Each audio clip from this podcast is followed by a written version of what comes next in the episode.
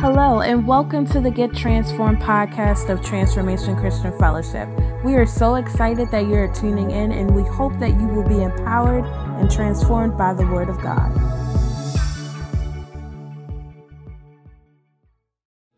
All right, come to me to Ephesians. Ephesians chapter 2. And we're going to be going from verses 11 through 19. Ephesians 2, verses 11 through 19. And I'll be reading from the most holy, most glorious version, the New American Standard. that was for you, Pastor Brandon. and it reads, Therefore, remember that formerly you, the Gentiles in the flesh, who are called uncircumcision by the so called circumcision, which is performed in the flesh by human hands. Remember that you were at that time separate from Christ, excluded from the commonwealth of Israel, and strangers to the covenants of promise, having no hope and without God in the world. But now, someone say, but now, but now in Christ Jesus, you who are far off have been brought near by the blood of Christ. For he himself is our peace, who made both groups into one and broke down the barrier of the dividing wall by abolishing in his flesh the enmity, which is the law of commandments contained in ordinances, so that in himself he might make the two into one new man, thus establishing peace, and might reconcile them both in one body to God through the cross by it having put to death the enmity. And he came and preached peace to you who were far away, and peace to those who were near. For through him we both have our access in one spirit to the Father. So then you are no longer strangers and aliens, but you are fellow citizens with the saints and are of God's household. Tonight, let's talk about being no longer strangers. No longer strangers. The past three weeks, we have been in a message series entitled Revolutionary. Now, by show of hands, and don't lie because God is watching you, how many of you have enjoyed the message series? Now, Pastor Brandon putting all this work, so y'all better raise your hands. Amen. Amen. And so, the premise of this message series has been talking about examining, teaching how Jesus' death and resurrection changed the course of history forever. Not just American history, British history, French history, universal history. It changed, it shifted this whole entire universe into a new paradigm. And the message, the emphasis, the heavy emphasis of these past couple messages has been showing you how his death and resurrection changed the course of history as it pertains to man's relation to God. Tonight, I want to go deeper and show you how his death and resurrection changed the course of history as it pertains to the relations between humanity specifically the Jews and the Gentiles. Now, when we talk about the Jews and the Gentiles, because it has such a historical significance, sometimes we don't treat it with as much value. It's like Jews and Gentiles, that was so long ago. People don't understand the significance of what Jesus' death and resurrection did as it became to those two parties. Because whether or not you are either a Jew or you're a Gentile. And so this wasn't just something that happened 2,000 years ago. Their lineage goes all the way on to today. And so there's practical application, there's relevance to you today. Regardless of you are Jew or Gentile, this topic matters to you. It matters to you. Hey guys, my name is Elder Boomy, and what I need you to do like right now is stop whatever you're doing and head on over to our YouTube channel, Transformation Christian Fellowship TV. Hit that subscribe button and also sign up for our notifications so you'll also see whenever we drop a new video. But feel free to go through our videos and see our sermons, our Bible study, and the check-in and other inspirational content. Again, go ahead and hit that subscribe button and don't forget, transformation starts here. And so tonight, we are in the book of Ephesians. And so, our main city, we are in a city called Ephesus. It's located in Asia. It's actually the capital of what was the capital of the Roman province of Asia. It was one of the seven churches that John mentioned in the book of Revelation. And the demographic of Ephesus at this time included Jews and Gentiles. In Acts chapter 19, when Paul goes to Ephesus, he goes into the synagogue, he preaches, and then when they don't feel like listening to him, he goes into the lecture hall of Tyrannus. And the Bible says that this continued for two years so that all the inhabitants of Asia, Jews and Greeks, heard the word of the Lord. Now you have to understand why the gospel reaching this part of the world, Asia, was so prevalent, was so important, excuse me, because Asia, excuse me, specifically Ephesus, was home to the temple of the Greek goddess Artemis. And so the Greeks were very, very, very deeply invested into Greek mythology. And so this is why the gospel had to go out because they were believing in false gods. And so that's why Paul, he started off in the synagogue telling them, you guys need to believe on the Son, believe in Jesus Christ. These gods and these goddesses that you're believing in, there's no hope for you if you believe in them. And then when after he's reasoning, after they get tired of them, he goes into a lecture hall and he says, the Bible says he continued this for two years so that all who were in Asia, not just in Ephesus, but all that who were in Asia, both Jews and Greeks heard the word of the Lord. Now, this Greeks here in this verse is talking about inhabitants of Greece or Greek speaking people, um, non Jews and Jews, because they were Jews that spoke Greek. They were called Hellenistic Jews. They were Jews that were born outside the Holy Land who spoke the Greek language. And so, again, you got Jews and Gentiles immersed in the Greek culture. And again, this Greek culture is not founded in the Gospels, not founded in the good news. So it had to pierce through one of the major important cities was Ephesus. It had to pierce through of all the Greek mythology that was going on. And so in Paul's letter to the Ephesians, he begins in chapter one, he says, to the saints who are at Ephesus. So he begins with the universal greeting to all believers. And then he shifts his attention to the Gentiles here in chapter two. If anybody doesn't know, a Gentile is a non Jew. And so he starts off saying, to the saints whether you Jew or Gentile, to the saints who are at Ephesus, the holy ones. And then beginning with chapter 2, he shifts his attention to the Gentiles.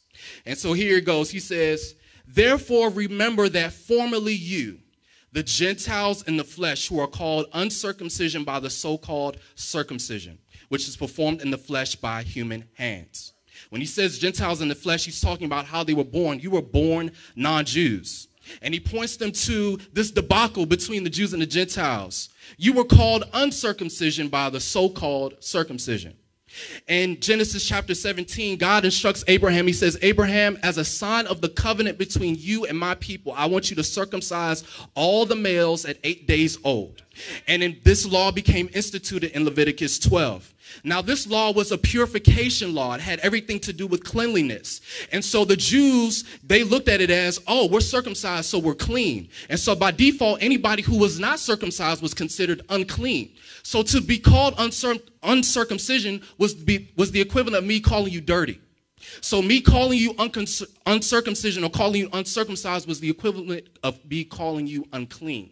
And so this is what they called them. And so Paul, excuse me, he emphasizes that the circumcision is performed in the flesh by human hands. These Jews were circumcised physically, not spiritually. And so that's why he threw a little shade. He was like, so called circumcision. You guys take pride in this sign. You take pride in the fact that you're circumcised. But spiritual has no spiritual significance to you. Your hearts are not circumcised. What does it mean to be physically circumcised if your hearts are not circumcised? What does it mean to take pride in this external demonstration if it has no internal value?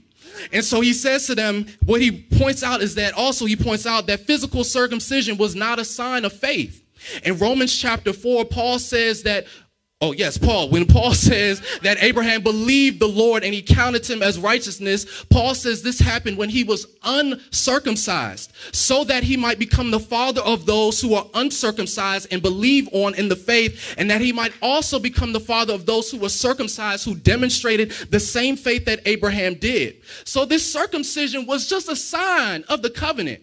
It did not indicate that these Jews actually had faith. And so what Paul is calling them out is you guys are taking so much pride in calling them uncircumcised, unclean. You guys haven't even checked your own hearts. You guys haven't even consecrated yourselves to the Lord, and yet you're calling them out. This is what Paul is saying. It's a sign of the covenant. It was no indication that they individually had faith. And so, verse 12, he says, Remember, tell your neighbor, remember.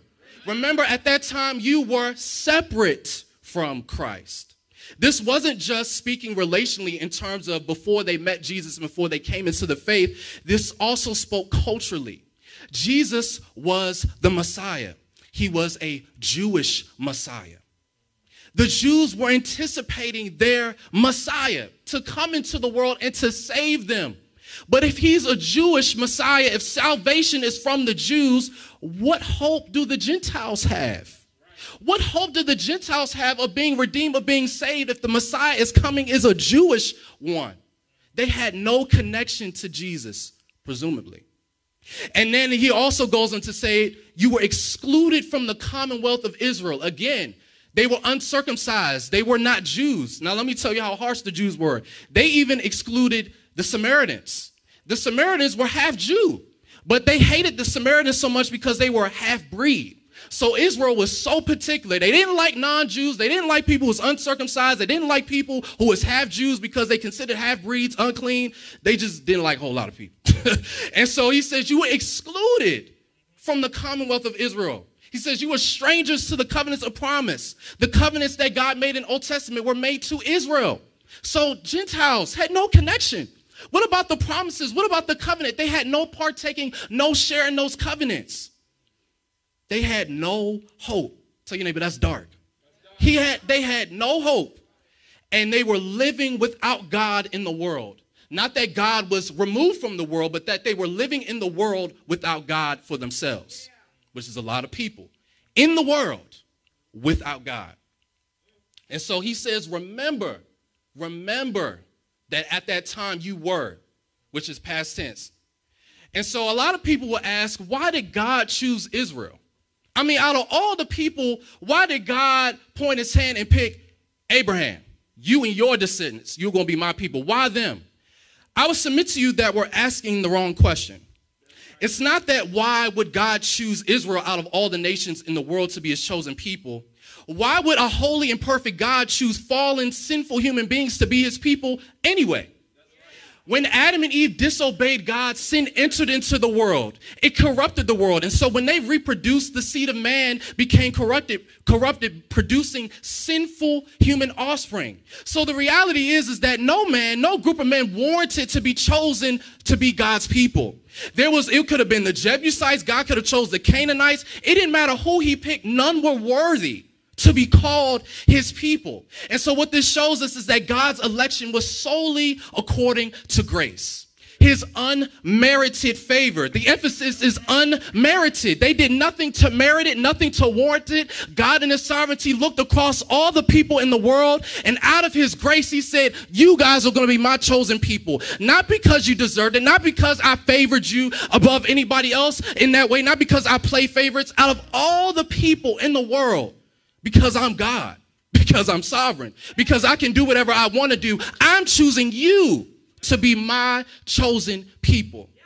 Israel did not deserve to be his chosen people, but there was no other nation that deserved to be his people anyway. God's election was solely, somebody say solely, solely according to his grace. So, how does Jesus revolutionize Gentile exclusion? How do we move from the Gentiles being excluded to being included?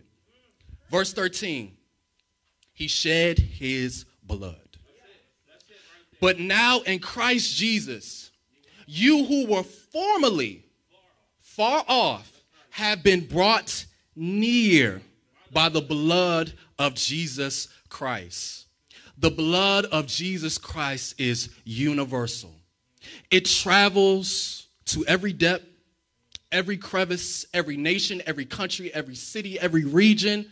There's no place in this universe that the blood of Jesus, I said Jesus, there's no place that the blood of Jesus cannot reach. If I was talking about Confucius, um, I, I, there's no, uh, can't travel nowhere. I'm sorry. And if it travels anywhere, it can't save you. The blood of Jesus saves all, redeems all, heals all, cures all, saves all. The blood of Jesus Christ.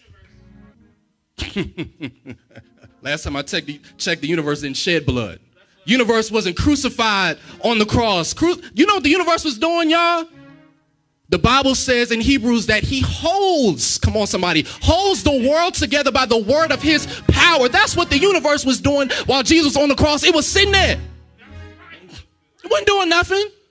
It was being held together by its creator.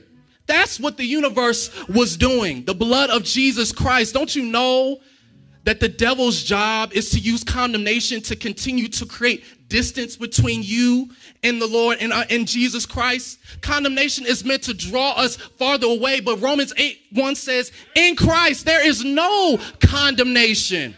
So even though we fall short of his glory, even though we break the fellowship when we sin, we don't have to stay broken. We don't have to stay in a broken fellowship place because the blood has been applied and it covers us and it draws us near. And so for these people, these Gentiles who were considered excluded, the blood of Jesus Christ brought them near. It brought them near, not just to the Jews, it brought them near to the person who matters in the first place. It brought them near to Jesus Christ. That's what the blood of Jesus Christ did. He brought all of those who were far off, he brought them near. And then he was also crucified. He was crucified. Come to me, verse 14. For he himself is our peace, who made both groups into one and broke down the barrier of the dividing wall by abolishing in his flesh the enmity. Now, you're probably looking at this and saying, Well, Dominique, I thought in scripture Jesus said that he came not to abolish the law, but to fulfill it. You're absolutely correct. He abolished the enmity, not the law. He abolished the enmity, the hostility that the law created between the Jews and the Gentiles. Now, some of you are probably asking, well, why would God institute a law of commandments and ordinances that created hostility? You have to understand by distinguishing Israel as his own people, it wouldn't matter if it was Israel, Canaan, it was going to create hostility because the law was designed for his people and everybody on the outside was left excluded. So it was going to create hostility anyway, but that's fine because the law was a temporary fixture. It was never meant to be permanent. The hostility that the law created, the, the law, the enmity that the law created between the Jews and the Gentiles, it was all supposed to be resolved in Jesus Christ. That was the plan all along. The law wasn't supposed to be here forever. The law was supposed to point to us. It was supposed to point to Jesus. It was supposed to show the people just how jacked up you were. It was supposed to show them that you weren't going to be able to fulfill every commandment. Don't y'all know that research estimates there were about 613 commandments and ordinances? And that's just an estimate. They could barely keep the 10 commandments together. Can you imagine trying to hold down 613 commandments and ordinances? There was absolutely no way. It was no way that the Jews were going to be able to hold to the law. It was no way that the Gentiles were going to be able to hold to the law. It pointed us to Jesus, pointed us to a Savior who would come in and fulfill the law. And when he came in and satisfied the perfect requirements of the law, he abolished the enmity that the law created between the Jews and the Gentiles. He was crucified. Watch that verse. Go back to it. Verse 15. By abolishing in, and I like how the Amplified version says, by abolishing in his crucified flesh. He had to be crucified. The only way that this enmity and this hostility was going to be destroyed is if he had to be crucified. That's what it had to happen. And so he abolished the enmity in his crucified flesh. And so, by fulfilling the law, by satisfying the perfect requirements, he broke down. Somebody say he broke down. Remember in No More Bears, we talked about how the veil was torn from top to bottom when Jesus gave up the ghost. This is another barrier that Jesus destroyed the barrier between God's chosen people and those who were left on the outside. He broke down that barrier, He broke it down.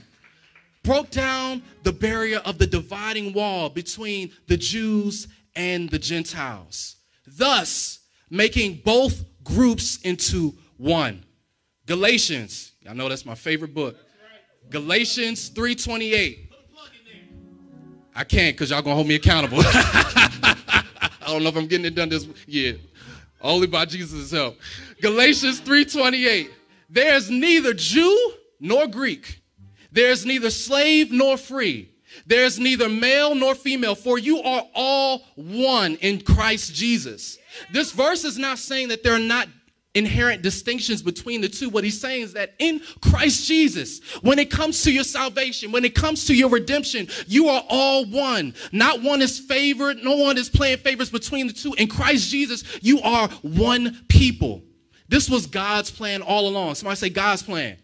God's plan. People saying, what a mean God. Why would he choose one people and exclude people?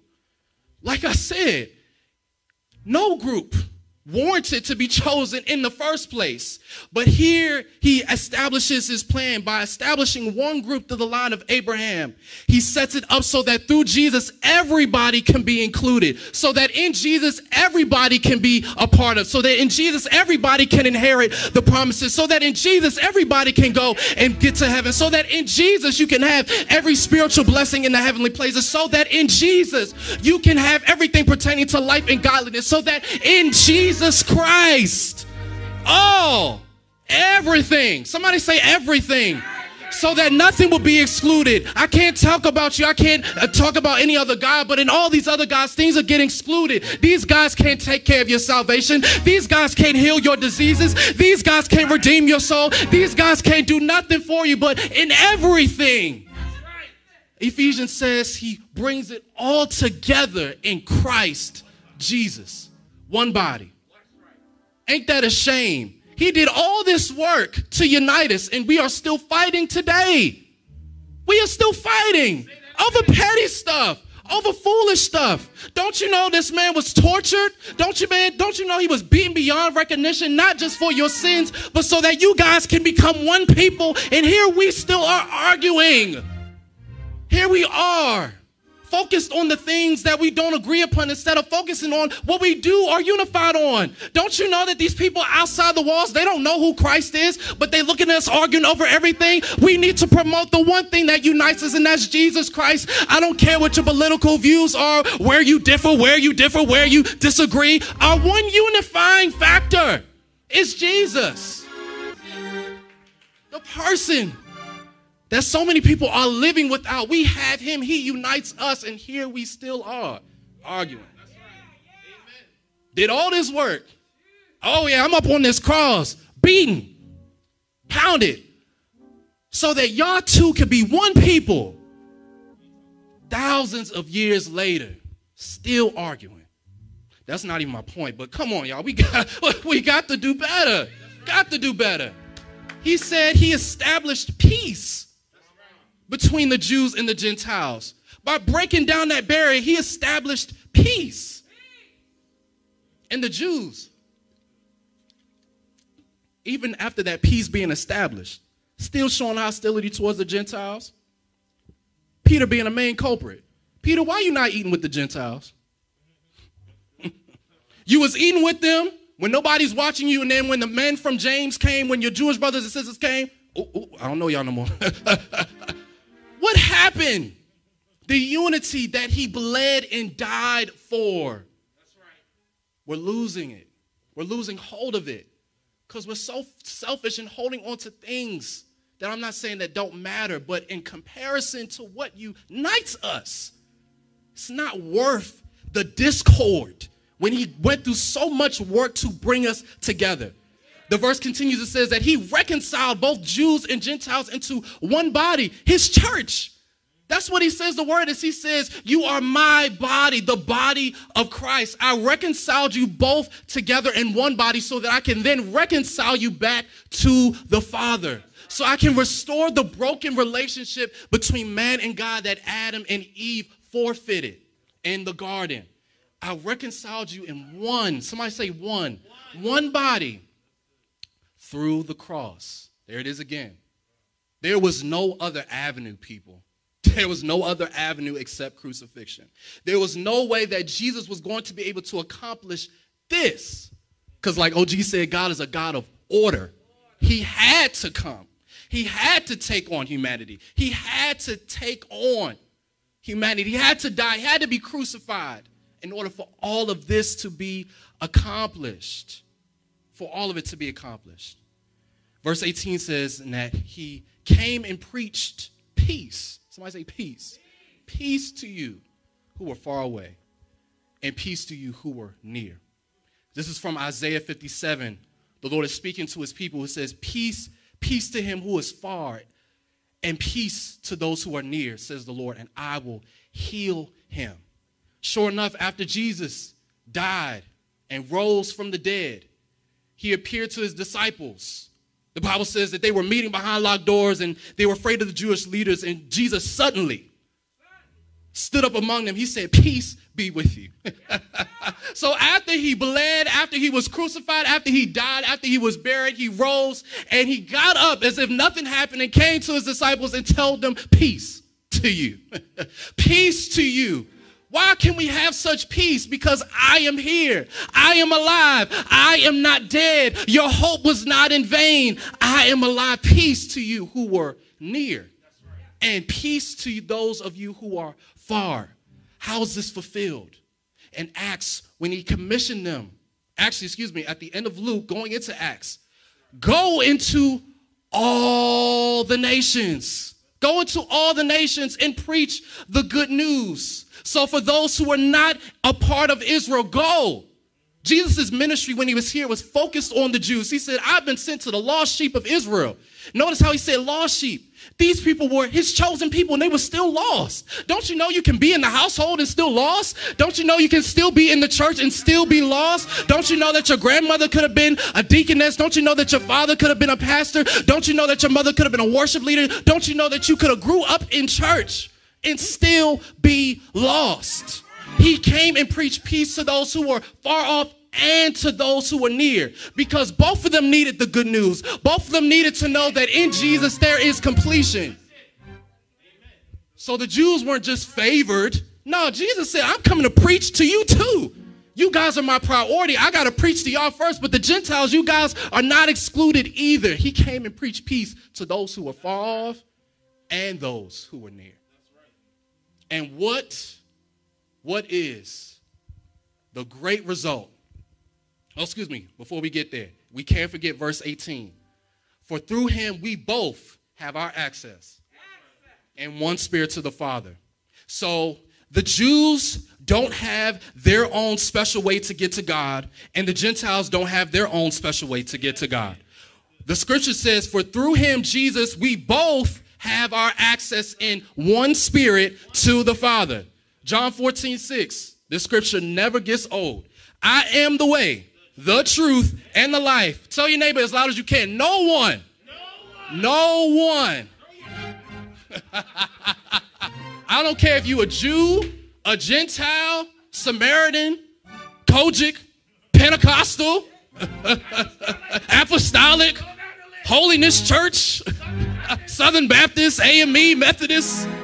Out of all the 15 billion denominations we got, no one comes through the Father but through me, Jesus Christ.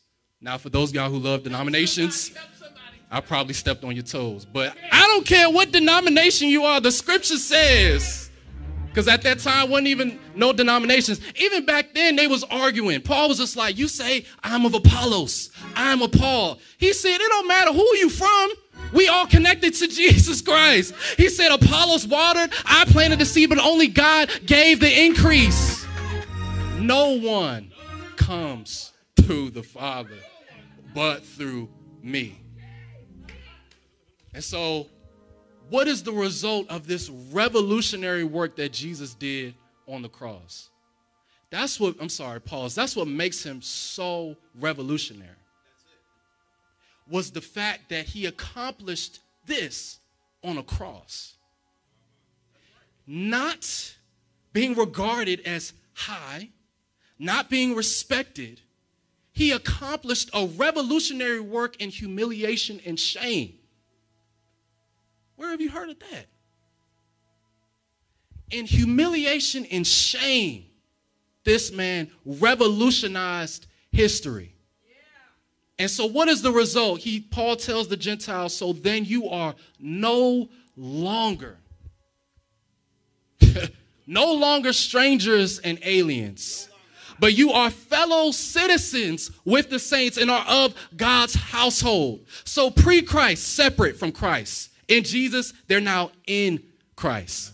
Not just near, The word the Paul used near to compare how everybody on the outside was far away and how the Jews were relatively more near because they were God's chosen people. But it's not just about being near, it's about being inside the household. It's about being in. Jesus says that I've given, he told the disciples, I've given you power to trample over scorpions and devils, but don't rejoice in that. Rejoice that your name is written inside the book of life.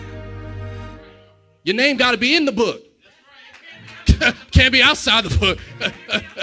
Can't be on a bookmark. It got to be in the book. It got to be in the book. Can't help you. I'm sorry. Got to be in the book. They were excluded before Jesus excluded from Israel, and now they are included in the new Israel. Don't you know that scripture? For you are a royal people, a chosen generation. That originally came from the book of Isaiah when he was talking to Israel. But now Peter is telling them, the new people, the new Israel, that includes Jews and Gentiles alike, all believers, Jew and Gentiles alike, you are a royal priesthood, a chosen generation. Don't matter if you Jew or Gentile, if you believe on the Son of God, you are a royal priesthood, a chosen generation, of people that have been set apart for Christ. Once strangers, to the covenants of promise. Before Christ, they had no claim to the inheritance. None.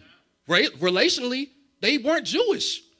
They had no claim to the promises, but in Christ, they are now partakers in this covenant. Now they inherit the promises. Now they inherit the spiritual blessings. Now they inherit everything because of Jesus. Somebody say, Thank you, Jesus, because I'm a Gentile. I didn't go on ancestry.com, but I'm pretty sure I don't have no Jew. I, am pretty sure I ain't got no Jewish origin relation to me. So I'm a Gentile. So if I was around, I mean, this is still applicable to now, but historically, I didn't have no claim to these promises. I had no claim to the covenant. I had no historical claim to that. But in Christ, I inherit.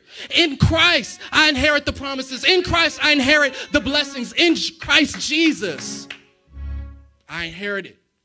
Having no hope to being full of hope. Not only did they not know Jesus, but they had no connection. At least the Jews had hope because the Messiah was Jewish. Gentiles had no hope. But in Christ, I'm trying to drive it home to y'all. In Christ, in Christ, full of hope. They were once without God. Now they are of God's household. They are his children. Once far off, now they are what? Near. Once there was hostility between them and the Jews, now there is peace. Peace. And then before they had no access, none. Can you imagine not having no access to God in these times? Can you imagine living with no access to God in these past couple years?